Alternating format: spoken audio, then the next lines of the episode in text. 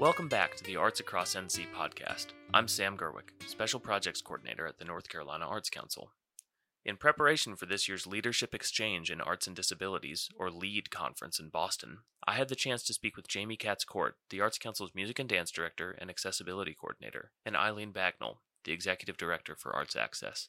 Eileen and Jamie head to Boston next week alongside a cohort of 10 LEAD Scholarship Grant recipients, a North Carolina Arts Council grant program which provides professional development for arts administrators who are new to the field of arts accessibility and who are proactively developing inclusive arts programs and experiences for artists and audiences with disabilities in their communities. We spoke about what this year's LEAD cohort can expect from the conference, what accessibility in the arts means, and why it's so important in achieving our agency's goal of Arts for All. I am Jamie Katz Court. I am the Music and Dance Director and Accessibility Coordinator here at the North Carolina Arts Council. LEAD stands for Leadership Exchange in Arts and Disabilities, and it's a conference put on every year by the Kennedy Center, which is based in Washington, D.C. LEAD is all about different kinds of accessibility as related to arts organizations. So it can be everything from accessible ticketing 101 to what is the most strange and complex legal situation you have found yourself in with regards to accessibility in your venue or your museum or at your festival, at your exhibit. Um, and so it really runs the gamut and it explores a lot of different approaches to accessibility and definitions and language and best practices anything you ever want to learn about accessibility as it relates to the arts, you can probably find someone who knows about it at LEAD. As part of our work to try to help advance accessibility for organizations and for communities in North Carolina, last year was the first year that we offered a scholarship to arts administrators to attend LEAD, and that was to help cover the registration, the travel costs, um, their time because not only do they attend lead, but then they also have monthly meetings as a cohort, as a group with myself and with Eileen Bagnall, the executive director of Arts Access, to kind of talk about topics of interest, what came up, what did they learn, what do they want to learn more about, what are they doing, what are they wanting to do more of, who are they connecting with, who are they looking for connections with, just really trying to, again, carve out that space to think intentionally and to think more proactively about how they're approaching accessibility for their programs and their organizations. Hi, I'm Eileen Bagnall, and I'm the Executive Director for Arts Access North Carolina. We have been in the business of connecting people to arts education and disability for the past 40 years.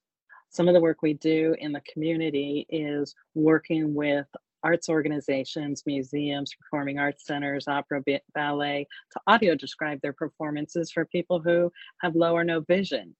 Uh, for cultural staff and arts organizations, we've been really successful with providing training to help their staff become more welcoming to people with disabilities accessibility in the arts is removing any barriers so that someone can participate in your programming.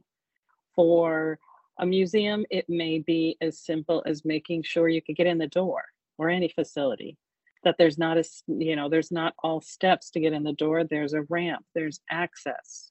It also is american sign language for performances. Having asl interpretation for a play or for a lecture or a poetry reading opens up that event to people who are deaf. It could be providing caption at the theater or captioning on videos that are displayed throughout a museum or on your webinars or on your website, but adding that captioning so that someone who does have hearing loss is able to keep up with what is being said. So, those are some of the basics. It's really just taking down the barriers that someone with a disability would say, I really could never go there. I couldn't go to a museum because I have vision loss. I can't go see a production because I have hearing loss. Those are the barriers we're removing. Could you talk a bit about how accessibility improves everyone's experience, not just those with disabilities? Accessibility helps more than just people with disabilities. There's a concept about universal design that actually comes out of NC State. This idea that when you design something to be more accessible for one group of people, ultimately it ends up helping people who you might not have even intended for it to help. The whole concept of universal design was begun by a young man named Ron Mace, who's from North Carolina and was going to school at NC State. Ron used a wheelchair to navigate the world. And when he got to college, found out he couldn't quite navigate the world. And the irony was is that he was studying architecture. So he saw firsthand what the barriers in architecture were for people with disabilities. So as a disabled architect, he pushed forth this platform and it's become a huge movement. Curb cuts are a big example of that, where, you know, oh yeah, they're for people who use wheelchairs and scooters. Oh, and carriages and, you know, people who are hauling and moving stuff around. And it's just become so much more useful to so many more folks than just the people it was originally designed for. If you look at access into stores, grocery stores, you know, doors that automatically open as you approach them. That's a huge, huge benefit and barrier removal for someone with a disability. But we all use it. We don't go through, you know, no, I'd rather pull a door open. We all like the door that opens for us. Universal design is the whole idea that accessibility is for everybody. The overall awareness, I think, is starting to grow and develop more. I do feel like there is more of an awareness that this is something that needs to be considered because we're starting to see and hear from more people with disabilities who want to be able to participate in arts programs all over the state. Oh, definitely. I mean, that's the thing we always remind people is that disabled people have friends. They don't just come by themselves. They bring one, two, three, you know, maybe four other people with them. So what you're doing is increasing your audience. It's not just for one person, it's for everyone that comes with them. Um, one of the greatest moments, we were setting up captioning um, at a theater, and the group of women were sitting there, and one of them pointed up and said, They're doing that just for you, right? That's really awesome. Because this woman hadn't been coming with the group we talked to them later and they said, Oh, she said she quit coming because she couldn't understand what was going on. She was very excited to have that opportunity to go back with her friends. So they had a whole thing. They went to lunch, they went to the theater, and she was able to continue joining their group.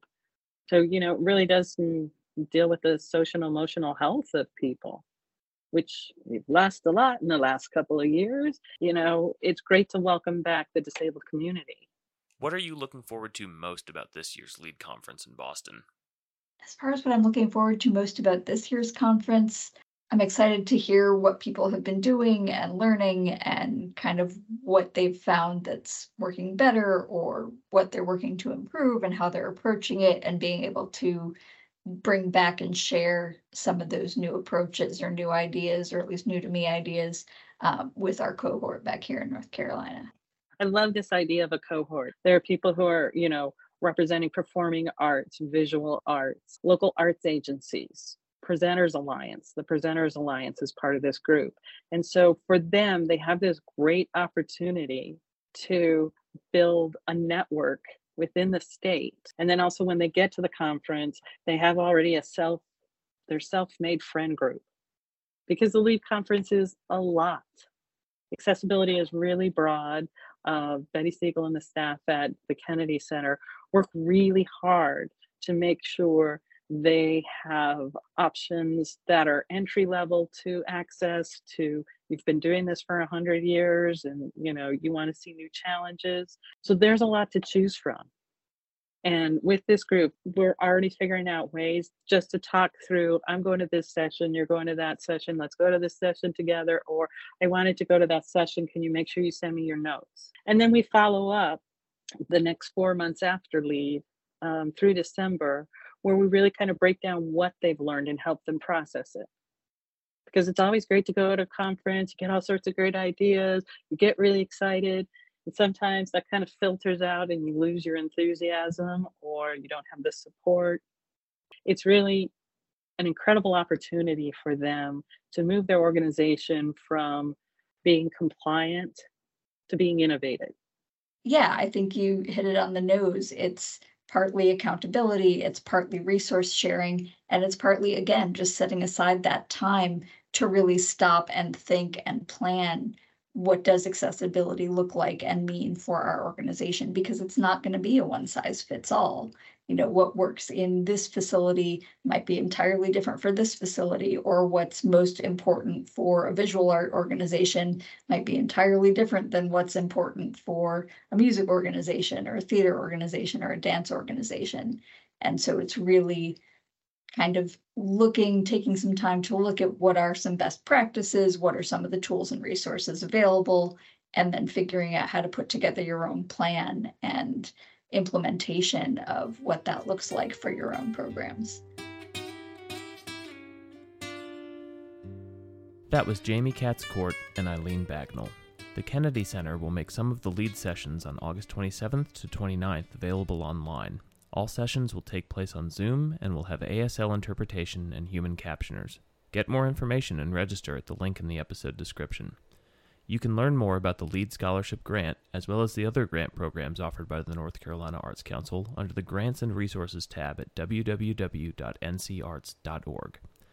Thanks for tuning in to this episode of Arts Across NC. Be sure to like and subscribe wherever you get your podcasts.